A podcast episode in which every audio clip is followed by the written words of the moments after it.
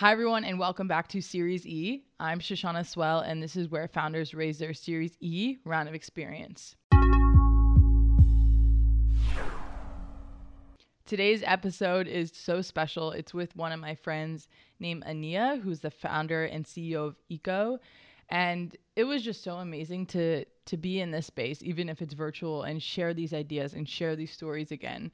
Because I haven't recorded um, any episodes since August, which has been a long time. And I, I have one more pre recorded episode to come that is just so special to me. But it's crazy to be back and listening to ideas and helping to also grow other people's stories and craft them in a way that highlights them and really just elevates everything they're doing. So I'm so just grateful to have this place to speak about these ideas and also challenge you to find someone to speak about one of your new ideas or just elevate someone else's new idea, whether that's commenting on their Instagram or hyping them up in any way. Just a reminder to do that. Um, so the episode today is with Ania, who's the founder and CEO of Eco, which is a crowdsourced platform that's fighting to slow language death with the help of machine learning. So we met as interns in summer of 2019 at Facebook when we were product design interns and we just we didn't even get to hang out a ton because of the timeline of um and the overlap but I just instantly connected with Ania and we have stayed in touch and I'm so happy we get to be in this space together and share all these stories. So also I got to see Ania in person um, about a month ago at an outdoor dance class. So whew, Gotta remember how to speak on this. Um, I just like forgot to breathe. That's okay. So we went to um, a dance class in like San Francisco Bay Area, um, which was so special. We got to raise our Series E together, and it was just so much fun. And this conversation, I'm just so grateful I got to have with Ania. And I was just so happy to be there, and I hope you enjoy listening to it as well. Um, so, let me tell you about Ania. So, Ania Essien is a recent Stanford grad is the co founder and CEO of ECO, a crowdsourced platform that's fighting to slow language death with the help of machine learning. A first generation Nigerian American, she's intimately aware of the pain and problems brought by language death, which claims a new language every 14 days, disproportionately affecting people of color. She hopes to create products that are exciting, accessible, and rooted in elevating marginalized communities. Shall we get into the episode? We're live. We're live. Wow. Okay, I'm just gonna get right into it, even though I probably like sh- should be rehearsing my head, like what do I say first? But let's just jump into it. Let's just okay, do it. Let's welcome talk. to Series E. This is so Thank exciting. you. I'm so excited to have you and learn more about everything that you've built. And yes, welcome.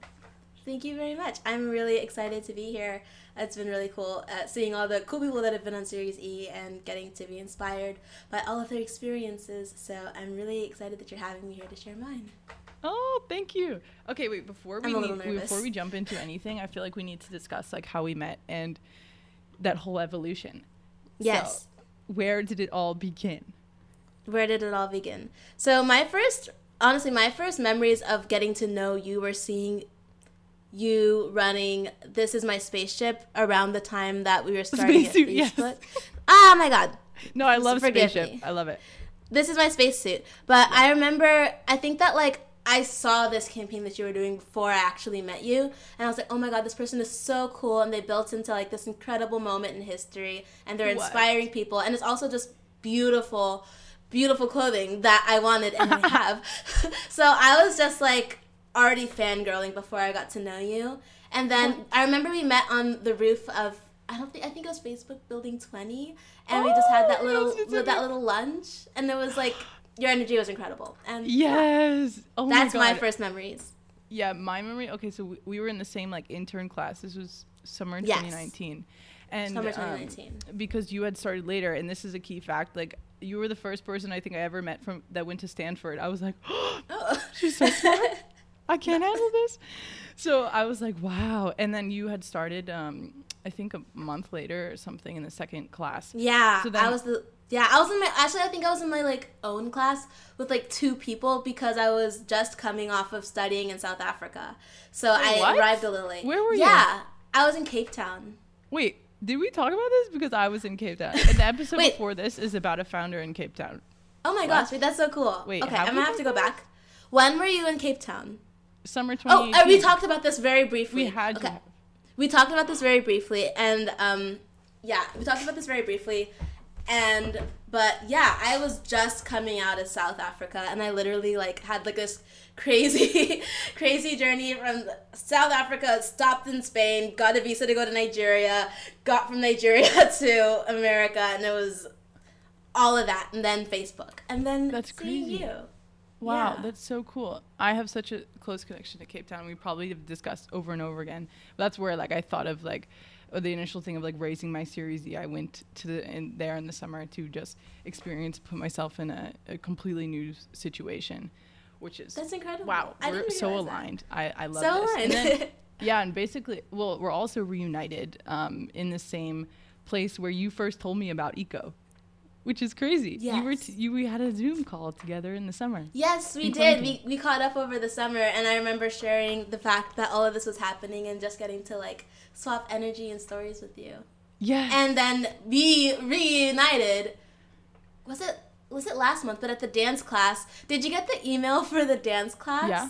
Yeah, I just watched the video and Yeah, it was so cute. Yeah, those just came out. So that we'll was post our them to Instagram. Yes. I think we should, but I'm also low key embarrassed because I'm not a very good dancer. but yes, You're I'm amazing. I'll get your approval. But just to let everyone know, we raised our Series E before we could officially raise our Series E on this podcast.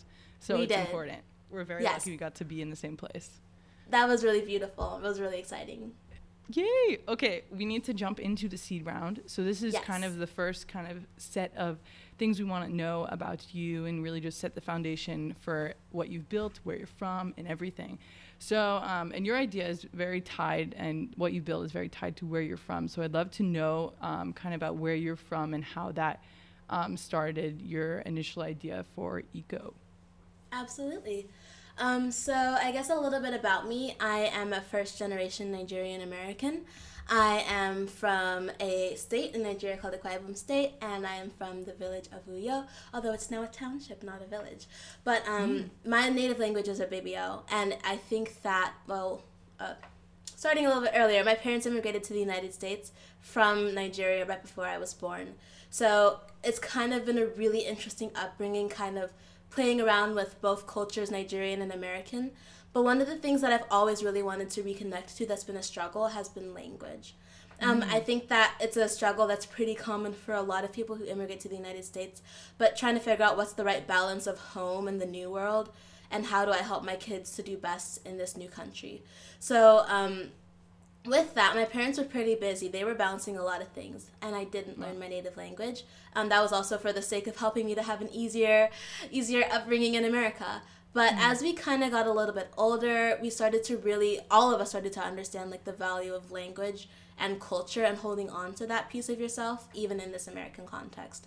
So my childhood was a, was a was a really interesting mix of cultures, but also one thing that I always remember was having notebooks upon notebooks of uh, words and translations and sentences in Ibibio, and my parents trying to like revamp this part of our culture within me and my brother. Wow. But um, it was always really, really hard. Never really stuck. We got a couple phrases here and there, but one of the things that was the most challenging was not really having the network to participate in community with. So like couldn't really talk to your friends. Our only real connect was our family. And then on top of that, there was just not any resources for us to like interact with to bolster our skills. Um, so you couldn't really just like look up how to say this or how to say that or how to teach yourself the language. So that was kind of it's been a lifelong struggle trying to get back to home, trying to get back to language and culture.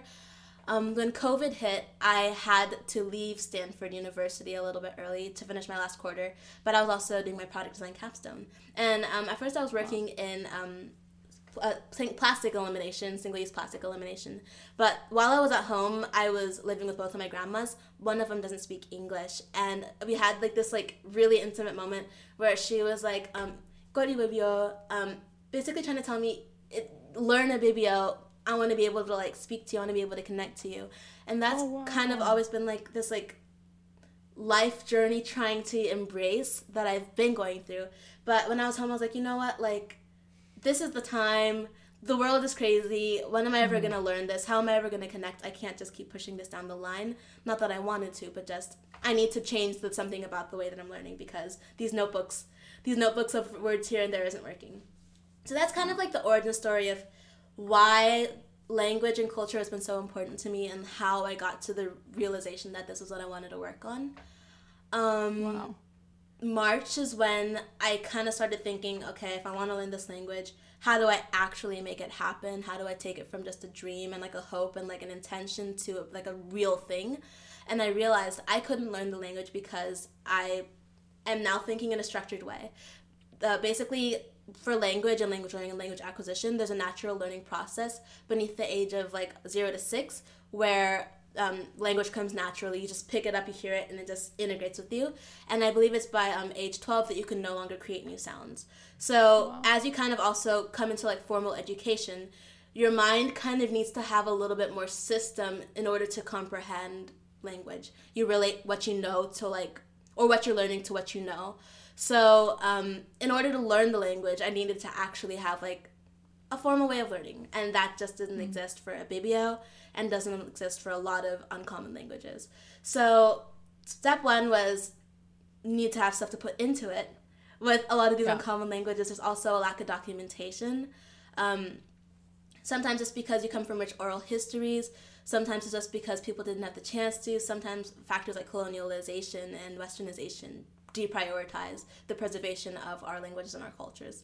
So, mm. needed to face two pieces of a problem. Number one was I don't know how to learn a language without having a structure.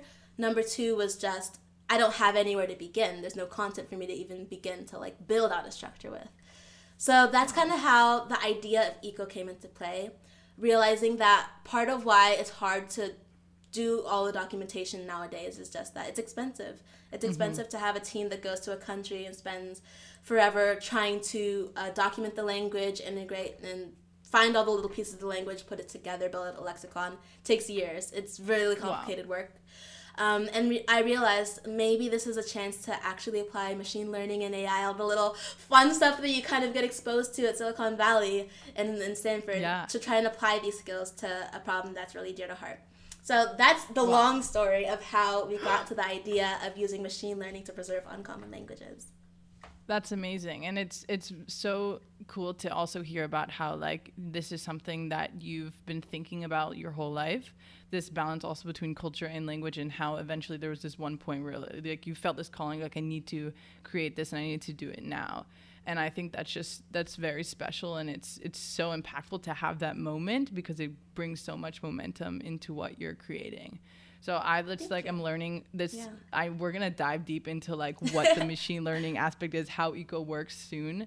We're just kind of yes. learning more about your story and everything to begin with. But it, I'm just so excited to learn more, and it's such a special story and special product that I'm just the biggest fan of. I can't wait for Thank it to officially launch and everything. So just know, just know. But when Thank I you. when I first met you, you were also talking about Stanford, and I was I was asking you about kind of like what the entrepreneurship scene is, um, what's it like there, and you like use some phrase that like everyone's walking around with like what is it the the ducks? This is going to be so wrong. The ducks. Oh, the duck syndrome. Underwater. The duck syndrome. Yeah. So like it's it? kind of a duck syndrome. So basically, duck syndrome is like this like thing that like I think exists in a lot of places, but like a specifically like a warning they give you about the culture, where everything seems like it's like fine and like cool and smooth on the mm. surface, but like secretly everyone's like paddling underground and trying to like or underwater and trying to figure out like how do I like seem calm, seem cool, but also like work really hard and like keep the world together and like everyone's just like has a lot on their shoulders basically, gotcha. uh, but uh, self-influenced, but um, yeah, kind of yeah, everyone's everyone's trying really hard to do really cool things all the time and that's kind of cool yeah. but it also has its um its dangerous sides yeah so i remember like talking about this, and I just wanted to know like whether like kind of more about your story and learning about entrepreneurship and when you kind of um, thought this might apply to you or any like kind of stories from your childhood that that led to you founding your own company because I think everyone has such a just unique story and especially when you were at Stanford and there's there's so much uh, like there's so many ducks around, you know, chasing yeah. new ideas. Yeah. I'm using this metaphor too much, and I really just didn't understand it to begin with. Um, but yeah, we I'm curious ducks. your experience with entrepreneurship. Yeah. So I guess uh, that's a that's a really cool question because it's kind of something that kind of has played a role in my life always, but not in a way that was super direct. And honestly, ties to how I chose my major. But um, I guess the thing about me is that I've always been like super creative, super high energy, super trying to do all the things at once.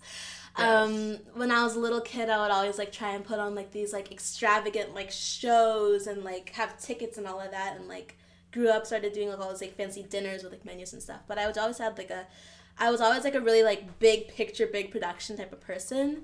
Wow. Um, my first touch with entrepreneurship, though, although I didn't even view it as that, was when I was around the age of 12 and I had gotten crazy into baking. So I was Ooh. baking something every single day. I was making like cookies, cupcakes, creme brulee, scones, anything and everything. But it got to the extent that my family absolutely could not deal with the amount of baked goods that I was baking. And they were like, you can't do this. You need to, number one, clean up, but you number two need to figure out who's going to be eating your stuff. So I was like, but I'm just baking cookies. But they're like, no, no, this does not cut it. So I realized I, I just loved baking. So I started a little business that was called Sweet Sensations, where um, I would sell my little baked goods to the to the hospital. My dad worked at a hospital; he was a surgeon.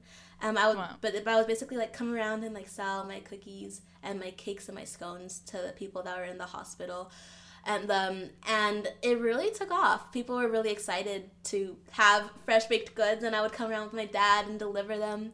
And I think wow. that one thing that was really cool about that experience was just like getting to see the way that like doing this thing with my hands could impact people and mm. like forge like a relationship and like forge a memory in a way that was like really cool and really meaningful. Um, wow. So that was a really fun run. I made a lot of friends at the hospital that That's I love dearly. Yeah, I it was, love it was that. really cool. Thank you. That's you. so special. Yeah, and also you're just like one of the most creative, like you're one of the most creative person I know, like ever. And even like this summer, like I was thinking of all the different things that you do, and like you were um, you had like a live concert over quarantine where you were making music and you're a songwriter and you you're you produce your music like it's the coolest thing ever to kind of tie all these different experiences to what you're doing now and whatever is to come next. It's very very exciting to watch. Thank you very much. No, it's yeah. really fun. I think it's honestly the only way that I'm staying sane right now. Mm-hmm. Uh, just like Agreed. putting things out and like experiencing the world. I think I'm an experienceaholic. But I love you. that. We're totally quoting. Oh, and this is Series E. Beautiful. Wait, I didn't even put that together until you did, and I'm the one hosting this podcast. Oh my god.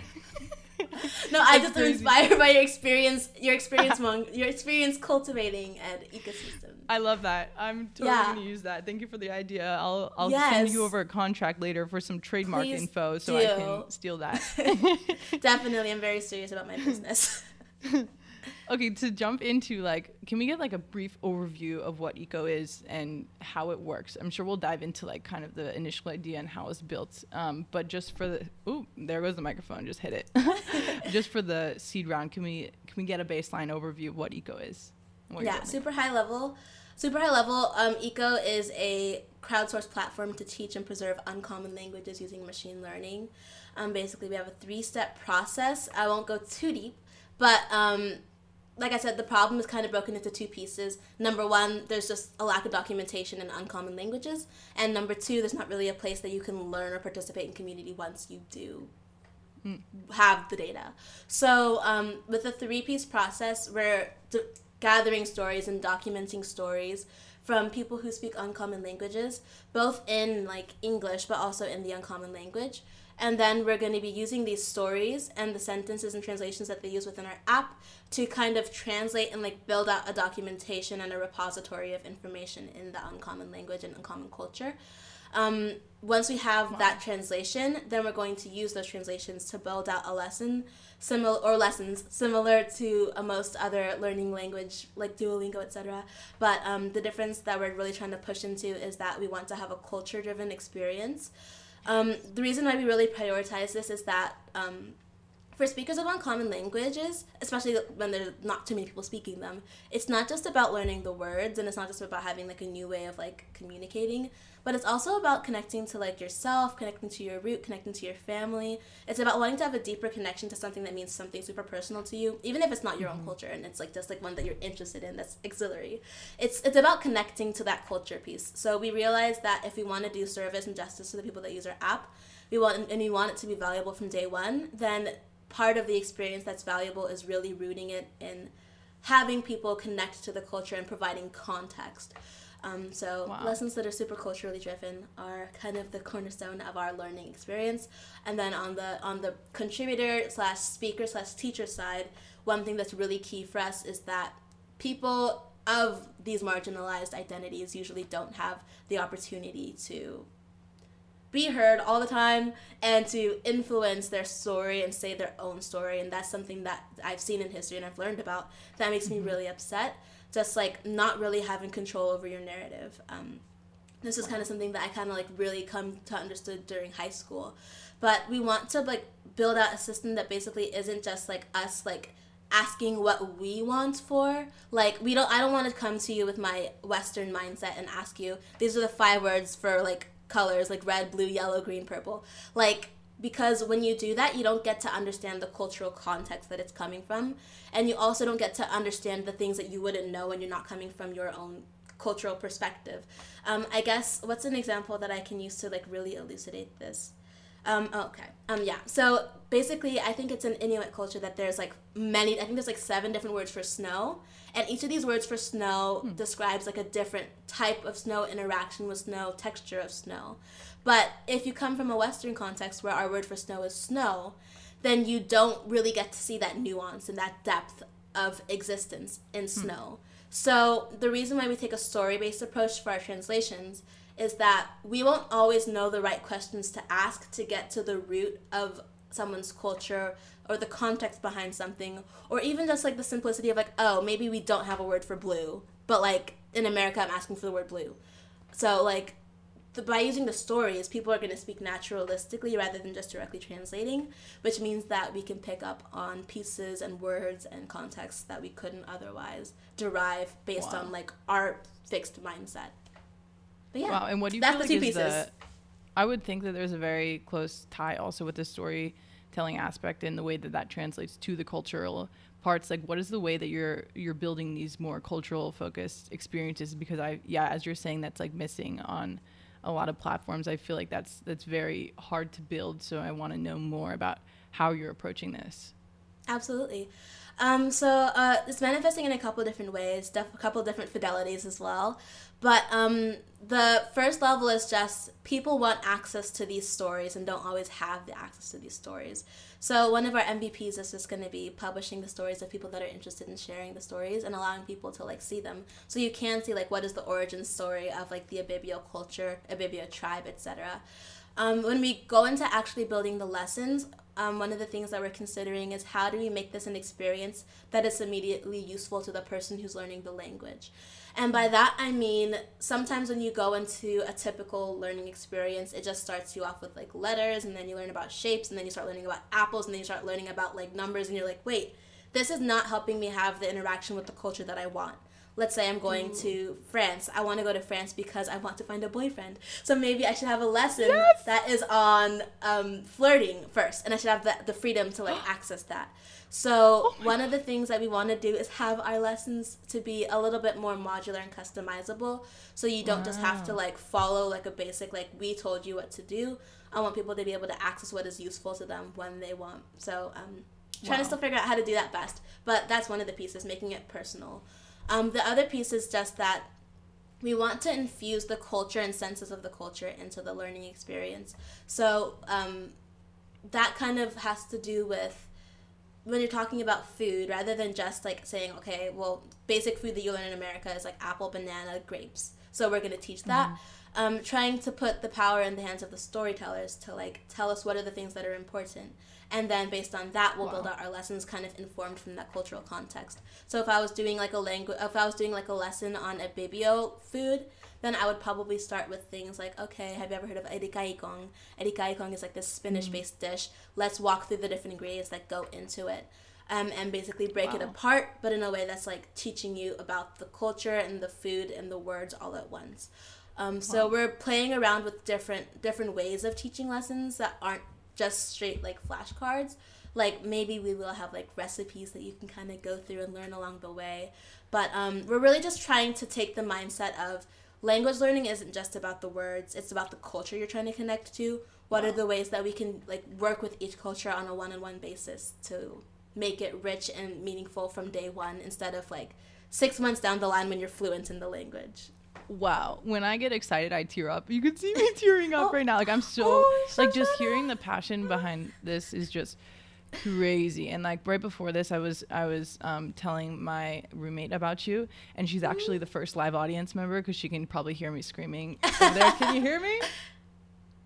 No response yet but she's listening is it, is it casey? um, no it's jenna Jenna, Jenna's okay, here, cool. but she was looking cool. up um, a website where you could basically like sync with a tutor from all over the world, anywhere you want, and do these lessons. Um, but I, it made me think also like how like that would just be such a cool opportunity to connect with someone, and this idea of connection is, and virtual life we're in, and like the idea that you're trying to build culture in a digital product and not have this like mental model where you need to be in this location to learn mm-hmm. those aspects and, and that just like breaks the barrier for people who want to learn new things or like learn more about like a language like you already know as well. So that's just so special, and I've never I've Thank never you. thought of things in that way and that being possible. So it's Thank mind blowing. Like it's so cool. like my tears are gone now, but I, I've oh. told them to calm down. But it really, it's such a cool idea. Thank you very much. Hoping to do it justice. I think the key to that is honestly just like engaging these communities like from from the get go and like trying to listen to people. I think that that's kind of the crew of I think the culture that I want to build for our company as well is just making this something that's not just built with like our perspective and like our like this is how it's going to be but just like involving our communities from day one speaking to people from day one understanding like what do you want like why do you want this how do you want to interact with this is kind of like the ethos we're trying to build upon so that it's not exploitative and it really only is building up the communities that we work with. Wow, that's amazing. And while you're building all this, kind of we can like throw it back to the beginning or kind yes. of how you apply even like right now. Like I want to learn more about what you're doing to like raise your Series E and focus on wellness. Like do you have a current self-care routine right now or things that you incorporate into your day? That is super real. Um, honestly, I would say that my self care is very different every single day because I am a person who is an experienceaholic. I'm always trying to do different things. But I think that one thing that I've gotten really good at is understanding like what are the different levers that I need in my life to make me feel happy and mm. understanding when I need to pull on them. So like mm. one thing that like no matter what I really need to engage with and is energizing and not tiring is like creativity and creation. So yeah. I try to create something every single week and that's just kind of like a thing that's not even like like I hold myself to it in the sense of like a, I need this to feel okay. Mm-hmm. But honestly, it's not tiring, even though it would kind of maybe sound tiring. Um, yeah. But I think that like getting the chance to just like create, it's really invigorate, reinvigorating for me. So my self care yeah is not always restful, but it is always satisfying. Like this week, I decided that I, I, saw this really cool shirt that was on Pinterest that I tried to find forever, and then I found it. It was like five hundred dollars. So I'm just trying to sell it myself, and um, yes. um. It's, it's it's I'll show you I'll show you pictures of it. It's actually in black and white, so it's very fitting with your aesthetic. But um, I'm, I'm trying to make it. I hope it turns out well. That's my creative endeavor for the week. Some day, some weeks it's writing a song. Sometimes it's just painting. Usually never good if I'm painting, but like wow. engaging with creative energy is kind of I think my self care. I also really like baths, but I love that answer so much, and I think I've I, yeah, I think of both ways, and sometimes for me, um, I'm just working too much, and I think that mainly goes with like being on screens all the time. So I think Yeah. I notice that even more, where I'm like might be more exhausted the next day because I've been on a screen so much. But I think the idea of creative energy and nurturing that as part of self care is just so important. And I've got a lot of people are like, "How do you create this much? How do you do this?" Like, I have no idea. Do you rest? Do this? And I'm like, I spend so much time like focusing on experience and surrounding myself with new things and people. Well, Mm-hmm. That's people so in non in non COVID times, but you know, virtually we're connecting. Um, Yeah. But that's that's very great perspective to kind of look at things, and also I feel like it eliminates that pressure with like creating Mhm. something that needs to be like a product or an end game um, at the end of that week. That is so real. And I think that that's the thing that I'm still kind of like working through. But kind of getting back to the ethos of creation for yourself, not in a selfish way, but in Mm. like, but just in a way of like, I'm creating because it gives me joy. And I'm not thinking about like how do I monetize it or how many people are listening or how many people are liking it. When that stuff happens, it's cool. But like Yeah. just like my music is because I have these feelings and I want to put it out. So how do I like strip away the mindset that like it's a performance and keep it for me? Mm-hmm. And I think that like the times that I have noticed that these methods of self-care aren't super invigorating are when I've like gotten too much into the it needs to be good enough for it to put on Spotify so that people like it and then people will share it and then I'll make a lot of money. And then it gets like really, Yeah. really stressful and I'm like, it's not good enough. But um, one thing I've constantly been, I'm still working on it, but trying to remind myself is like, I create this music because I feel things. And my next step in my creative journey is sharing it. But Ooh. I should share it authentically. And I should share it where it is and I should share it honestly. So if I mm-hmm. don't sound like Celine Dion, it, I'm not Celine Dion. if the words aren't perfect but they're my words, then they're my words. And I and I hope that people will like them, but at the end of the day, if I like have to like fine tune it so much that I'm not speaking with my own voice, Yeah. then that's no longer self-care. So I've really been working on just being like this is my voice. This is Yeah. This is what I sound like. It might not be perfect, but this is my voice. And Wow. reminding myself that it's for me. Um, yeah. Wow. I'm the luckiest person to be witnessing and recording. Hopefully, it all works. This conversation, like, you need to write books about this Oh, because uh, this is such a. I'm serious. Like, this is such a great perspective, and I, I really have never heard it. Like, wow, Really? I'm, I'm thank you. shook. Like, I don't even know what to ask next. Well, I'm, ha- I'm happy that Let me go to I'm the guidelines. I'm I can share it from my mind palace that I've been trying to build. I think that honestly, this COVID season has also been like a time of like intense, like sitting with myself and like thinking about these Uh-huh. things a lot. So these are all new thoughts to me too. But um, Yeah. I'm happy to be on this journey, and I'm happy that I get to like share it with you and talk with you and chat with you and like Oh. creatively, creatively inspire and grow with you. It's really exciting. Yeah, like tonight I'm not gonna be able to sleep. It's like 8:45, and after this, like anytime after I record, it could be like 4 p.m. and I'm just like so so high off energy, and like it's gonna be a lot. But I'm I'm very happy I get to get to chat and talk about this. The energy high is worth it. It's worth it. Yay! Yay! Oh, that's no beautiful. sleep is worth it. It's beautiful. Um, I'm also so excited that like this is an, an energizing to you because yeah, Yeah. it just kind of shows like your passion and your your like like your your sincerity and like honesty in it. It's it's beautiful. I'm so excited I get to Thank be part you. of your journey. Thank you. I wonder how many times we've both been like, I'm so excited. I'm so excited. it feels so good. It feels so good to be talking and to be sharing ideas and transferring that energy. It's just it's just great. It is. It really is. Okay, back to this uh, this Yes. self care um, that we've been talking about. I want to know when you were f- so this was in March when you kind of 1st Mhm. began this idea for Eco.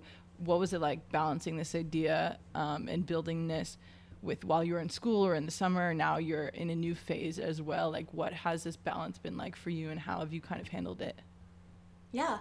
Loaded Um. question. Honestly, honestly, that's a that's a really good question, and I'm gonna I'm gonna take a second to even think back to where I was because I know it was a really emotional time. yeah.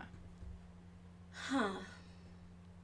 So I think that honestly, I would also say that when I started working on eco, I think it has been one of the things that's kind of helped me to stay afloat in the midst of everything that's been inconstant. Um, I guess it started with just like moving home. That was kind of scary, but it was ended up being really beautiful and a chance to connect with my family and my my parents. But like I think that like it's kind of funny because Eco's played a different role in my life in each of these stages of the pandemic. So it's really it's really funny to keep fun fun to keep building on this. But like when I first got home, I was really really scared. I was scared of uh, what's it like living with my family again. Well, but also like what's it like balancing school? What's it like doing school in a home context? What's it like doing school during a pandemic? So there's just all of these questions that were rushing around, and I realized that it was gonna be hard. It was gonna be really hard. Um, mm-hmm. But eco became this thing that I kind of built my quarter around because I guess I just really wanted to. I, I felt like I'd spent a lot of my Stanford time like running off on like small little tangents, but not really like feeding myself. And I wanted to like mm. have my Stanford experience like at, at the end of it all, just feed myself. And that's why I ended up taking. Oh, I started doing this as like my PD capstone class, which was like a big chunk of my quarter. But then I also was taking an art class to like creatively engage, and then I uh, took a machine learning class so I could learn more about like the work that I hope to do with eco.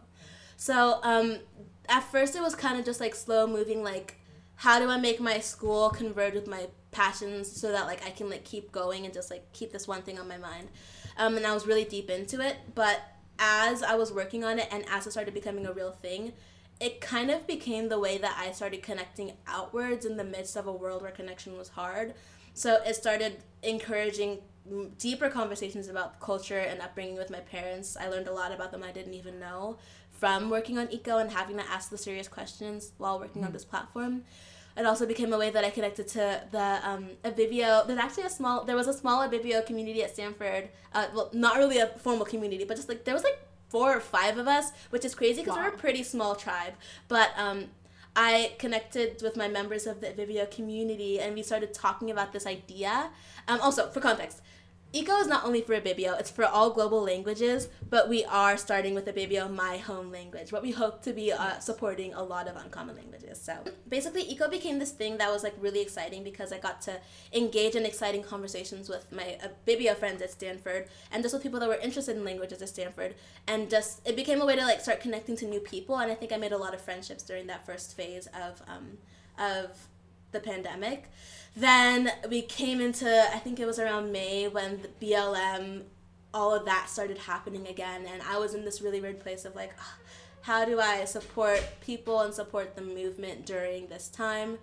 And I think that during that time, Eco was also supportive to me because it was kind of the way that I felt like I was able to give back to my community and also kind of like fight against some of these systemic wrongs that are perpetuating in a, a myriad of ways. Not to say that um, language death directly ties to police brutality, but I kind of viewed this in the context of the BLM movement and my personal journey with my blackness as a way to kind of like take back something that has been taken from me. Uh, being a little bit honest, just like colonialism has had a ravaging impact on places like Nigeria. We have to prioritize the English language and English culture, and it does a lot of erasure to our cultures and stuff. Mm-hmm. So um, this was kind of like one of my ways of being resistant and being black and proud in the midst of everything that was going on, even though it wasn't on the front lines. I did go on the front lines a little bit, but um, this was another way that I kind of felt like, you know what, like there's all these societal systemic wrongs but like this is a piece that i'm going to take back for myself and a piece i'm going to take back for my community and a piece i want to use to empower my community so that's how i stayed active before graduated. i need to yes, tell you, well absolutely. just need this is yes. this your work is 100% on the front lines it's 100% on the front lines what Thank so you. whatever maybe you're you're thinking it, it it might not be directly related to things but i think it's so directly related and it's doing such impactful things and it's great to just hear about this trajectory and that's the self-awareness that you have and i want to let you continue sharing but i just wanted I to say that. that's on the front lines i need to correct you because it is thank you thank you I, I i really appreciate that i think it's kind of like this also like I'll, i'm gonna switch tangents for a second but mm-hmm. there's always this problem or this question of like what am I working on and is it worth it and is it impactful? And I think that this is like one of those questions that always rings in my mind like, am I working on the right problem? So, um, number yep. one, your words really help to validate that feeling for me. But um, yeah, it's always a question. It's always a question when it comes to things like entrepreneurship and ingenuity. But um, yeah. yeah, this was really useful for me. I'm um, going through those experiences and feeling like I was participating in my communities and supporting my communities. Um, Mid pandemic, it was the thing that kept me afloat, kept me excited, kept me talking to people and connecting. I also mm-hmm. grew a lot during the summer. Um, and slowly we started to actually like build out a community. So I'm no longer alone in this venture. I have two engineers who are on my exec team, um, Abby and Danny, and they're wow. incredible. Also have a Iconic. small, so yeah, no, they're so cool, and it's so cool. It's kind of crazy seeing a team happen. And, and it's beautiful mm-hmm. kind of getting to participate in everybody's journeys in eco but um built out the Eco Crew, who is our volunteer squadron that is rotating. So um, I could talk a bit more on that later, but um, basically, like people can work on a project by project basis in building out this system. We're community built, community wow. supported. Um, and then um, wow. ecosystem, which is people that want to learn and speak languages, but um, have just basically been like building up like these different circles of support and mentors. And I think that this is one of the reasons that I've been able to feel so connected and happy and alive during this pandemic. So I'm always grateful That's for it, no matter where it lands. I'm just it's been, it's been amazing. Incredible. And when you're bringing, I guess we can touch on that. Like when you're bringing in um, these new people and they're working on, you say from project um, to project basis. Like what is it like building new features or new versions? Can you share with us like what's to come? possibly soon as yeah. far as features or what what your biggest focus is Absolutely. Um, yeah, that's a really good question. Thank you for asking it. Um, so right now we, um, as I mentioned, we have like a multi-step application, and we're also going with a multi-step build, just because our pieces in our system are highly contingent upon each other. So the first build that we've really been focused on over the past few months has been Eco. The features of stories, um, but basically it's an application that people can share their stories and their um, and help work, work on translations in uncommon mm-hmm. languages, starting with the Ibibio. Um, we're building this out, um, number one, because we want to be able to. Number one, we need data. We need st- stories. We need words. Those. This is the documentation that hasn't happened yet. That needs to happen. So very soon we will be launching Eco Stories, and people will be able to submit their stories, their words, and their sentences to Eco. Um, we're also trying to think about what are the best ways that we can help this to be an experience that's not just like throwing throwing words and stories into like the deep but how can we help the people that are sharing their stories to also connect with community? So that's something that we've kind of been working on. Um, really important part of that is building out a community. We're trying to figure out what are the ways that we can like build natural communities around language learning. And we've been speaking to community leaders. Um, we've been speaking to akisan youth group. We've been speaking to different instagram pages but just trying to figure out like where are the people? How can we bring people to our ecosystem? Something that's really important is that in order to have the documentation to be sufficient to build out our translations, we need to have a critical mass of it. So our 1st mm-hmm. efforts are mm-hmm. going to be on building out building out a community that can kind of I guess interface with our application and kind of start sharing stories and getting us getting us to the end final end product. That is a very digestible and clear explanation to me, but we need I need cool. to ask oh, this big yes. question. Yes. I might work in tech but yes. I need to understand how machine learning works on your platform. Like, how would you describe it? Um, how did you even? I literally don't even understand how it could create what you're trying to create because it seems so complex to me. So, could is there any way that you could like outline how the machine yeah. learning works and the basics for someone like me okay. who works in tech. I'll, I'll, try to. no, I feel it because honestly, like there are so many words in tech. There's like all the blockchains and the crypto and just there's a lot. There's a lot. Um, I can't go too deep into it just because um, it. It's the secret sauce. Of, it's the secret sauce. it's secret, the secret sauce. sauce. It's the secret okay. sauce. But um, I guess it comes down to. Uh, I, I guess I think of it like a puzzle. So mm. or like like one of those like mm, like a I'm trying to think what's like the right analogy. But imagine you have you know those Mad Libs? Yes. Yes. So there's all the words that we know and then there's blanks. Um basically we're working with the stories that have like just a bunch of text in the uncommon language and we're working on filling in the blanks. That's so interesting. I mean, yeah, that's crazy. It's just I've never take I've never learned about machine learning or like taken it in a class. I, I have like genius friends like you and other people who no. are just working in machine learning. No. I'm like, oh my god, like what are you doing? And I really want to learn more. I'm like, oh my god. no, honest to God, I like I'm kind of in the machine learning place, but I'm still figuring it out. I think that mm. honestly, the amount of machine learning that I know, like I, I I'm fluent enough to understand like what's possible and how to work with it, but I'm also working Yeah. with really talented engineers and mentors that Yeah. are helping me like answer the questions on the day to day and like build up my Series E, build up my knowledge, so that we can kind of build this out. Um, so yeah, I guess I would say it's like it's still a learning process. There's a lot of complexities to to it, but um, Yeah. yeah, it's it's very complex. I don't think any given person can understand everything that's happening in ML, but it's really cool. And if you want to like deep dive, geek out on ML, I could I would be down to share what I know with you in more depth. Wow. Okay, so I want to know um, you kind of shared this trajectory of eco and what it meant to you. I want to know like if maybe one highlight that meant a lot to you across the time of building eco that kind of aligned with you feeling really great and happy about what you're doing. Yeah, that's a really good question, and uh, it's hard because there's been a lot of them. Um, let me let me mentally try and break it down to my top to my top one or two. Um, I guess I would say one of the first moments that was really really uh, exciting and meaningful to me was when I we were just I was invited to per, to present Eco at the Websaw Design Showcase.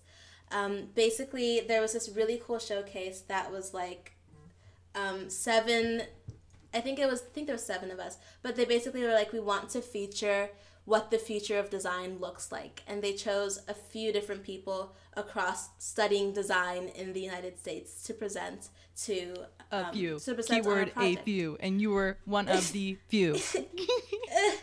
it was terrifying and honestly i still feel lucky that that was an experience that i got to have but i think that that was a really cool experience not only because i got to like share on what we were doing and share about our story but also because it kind of gave me hope for the future of like design and culture and tech.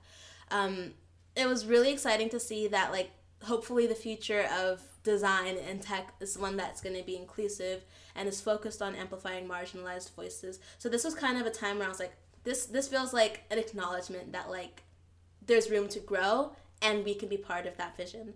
So that was one of the things that kind of made me see this as like this is not just like a school project where i'm like exploring language but this is something that the world needs. And i think that that's one of the reasons that i kept building on this building onto this project. Another meaningful moment but that's kind of like a continuous meaningful moment was in the early stages. And I, and I go back to the early days because they're kind of what really set the pace for us. But um when I was speaking to community members and doing user user interviews just to like see like is this valid? How would you like it? What do you want? And every single person that I spoke to um, from the older generation because that was kind of who I started speaking to first.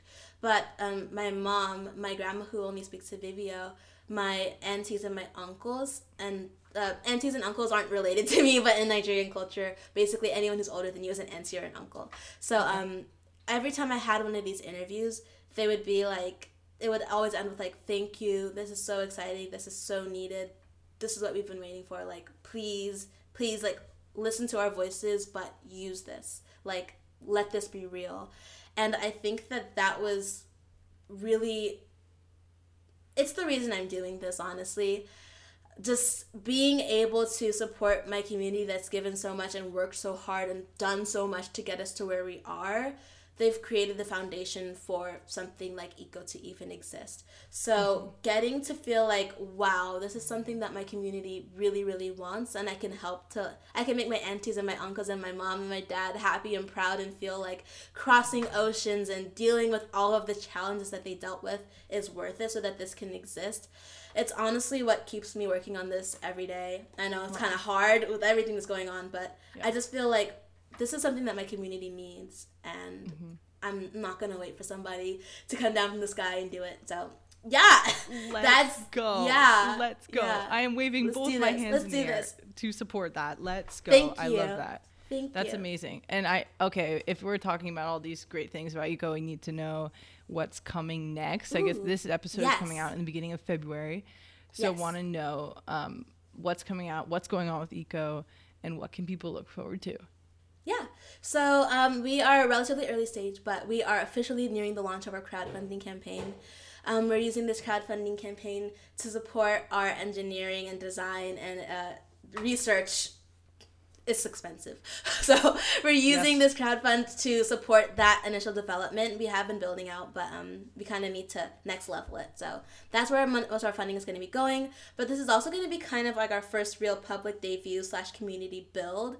Again, one of the biggest things about Eco is that it's highly contingent upon being able to engage our uh, our communities and have people's voices and stories living in our experience. So this is like kind of when we're going to be un- unveiling to the world and opening our gates. So um, check out our crowd fund.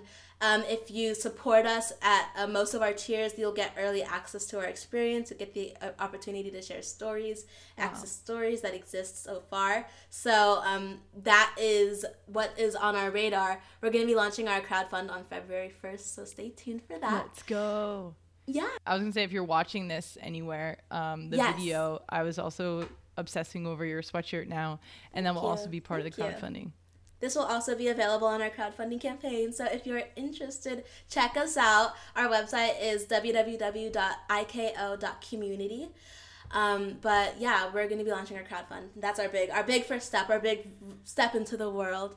Um, and um, in addition to that, we're going to be launching Eco Stories soon. So people will wow. be able to participate and share um, but yeah, people with early access will be the people that participate in our crowdfund. So that's that is what to stay tuned for. Is that English? Wow. That's English. Yes, totally. That's amazing. That's so exciting. Wow. Thank you. It's yes. really exciting. It's busy, but exciting. You're such a amazing and creative person and you've tapped into so many different things. What kind of advice would you give to anyone who's looking to start their first idea or start their um, first company? Absolutely. Um, that's a really, really good question because it's something that kind of, I think, guided my Stanford experience and is one of the reasons why I feel like I'm in this place of feeling so happy and satisfied with it. But do it. Just figure out what you want and do it. Don't wait for a system or a class or a teacher or anything to give you permission to do it, but just do it.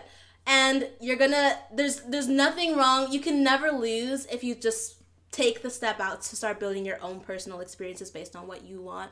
And I would say I've worked on a lot of ideas. They don't always work, but not there's no amount of learning that is greater than that that comes from like your own personal like, you know what? I want this to exist. I'm going to do it. I want these skills. I'm going to do it.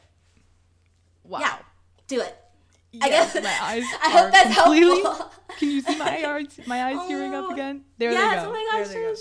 That's so oh. special oh, crying, crying, literally crying. And the, you know the phrase crying, okay? I'm um, crying. as a final thing, or one of the final things to share, um, what is a resource that have helped you find balance, whether that's nurturing your creative energy or mm-hmm. some other um, idea of this balance and wellness that you'd want to share with anyone? That's a really great question. Um, where do I start? Because there's a lot of different ways you could go about answering that. Um, so, in finding balance, I think that one of the biggest things that has been really meaningful to me in terms of like being able to navigate all the different variables that come at you from different angles is having like support networks and support systems. And that is both people, but it's also yourself. So, for a myself perspective, it has to do with like my daily or weekly like gratitude. What are the three things I'm grateful for today? What are the three things I'm looking forward to? And I always try to sync back to that. And I think that having that be built into my self care and my weekly routine has been one of the reasons why I'm able to get a really good read. I'm like, oh, I am exhausted and I need to take a break. Um, calibrating my like, wow, I'm really excited about this, or hey, I'm spending most of my time next week doing like these three things but it's not one of the things that I'm grateful for or excited for. Maybe I need to recalibrate. So just having mm. like like a mental check-in of like a hey, what are the three things I'm grateful for and what are the three things I'm looking forward to helps me to get a really good eye on how I'm doing and what I want. And even if the thing I'm looking forward to is taking a nap on Wednesday because I have a, a, shorter day, then it's like, a, oh, maybe that's a sign that I need to like press the brakes a little bit. So that's my personal accountability, and then the I guess my external accountability has just been like my people, making sure that I create space in my life for my people. I think that like sometimes it's it's really hard and it's really tiring. But honestly, it's really, really invigorating when you get to connect with a person that you vibe with and you get to share energy. This conversation mm-hmm. with you is part of that. But um, sometimes it's a thing of like, a, okay, people that are like close to you can like check on you. But sometimes it's even just like a, we're sitting together, we're not talking to each other, we're yeah. just watching Netflix. But getting to feel the energy of the people that I love is something that yeah. I think helps me to get through these times that are weird and hard. So yeah yeah that's i guess that's wow it. thank you for sharing both those i do a similar thing with writing gratitude and that helps me stay focused and and kind of just reevaluate things as well and i love the Absolutely. second the second aspect as well internal external wow too good yeah. to close off i'm sad yes, we're, we're done with off. this episode um, can you shout out eco and everywhere that someone can find the instagram website um, crowdfunding anything that you'd want to share for people to go look for and follow and engage with Yes, yeah. Um, we are existing on different platforms, so please be sure to check us out at our website www.iko.community. Um, fun fact: eco is an Ibibio word that means like to talk or to chat or to connect. So um, yeah, but um, www.iko.community and on Instagram at eco.iko.community and at Facebook. Um, I believe our, our Facebook is also eco.community. So consistent across. If you want to send us an email, want to share your thoughts, want to get involved, please send me an email to Ania at eco.community. That is A, and it's in Nancy, I E A, at eco.community. And then um, we will be launching a crowdfund on ifundwomen.com. So stay tuned for that. Yes. Oh my gosh, yeah. thank you for joining me today. Thank you for having me. This has been really fun. This has been so like energizing and invigorating. Thank you. I wanted to thank you for listening to this episode of Series E. I hope you enjoyed Ania's story and hope you can go support Eco by following Eco on Instagram, supporting their crowdfunding campaign if it is still live when you're listening to this, and just doing anything you can to support the idea. I think it's amazing and it's so impactful, and I can't wait to see what is to come for Eco. If you enjoyed the return of Series E, I'm excited for future guests and just great things to come and new ideas. It's just so special to create this space to be able to share these ideas and speak about these stories. Oh my god, I'm just like amazed by what this medium is and how great I feel afterwards and how impactful it is and how much you can really dive deep into a story, which is so special. So, I hope you also get to support Series E. If you listen to this, you're at this point now, post a screenshot or share onto your Instagram stories and tag at Series E Podcast. Make sure to follow on Instagram. And if you want to follow me, you can follow me at Shoshana Swell. Everything is in the show notes for you. And I hope you enjoyed this episode. Hope you find time to put some Series E into your week. Welcome back to Series E, everyone.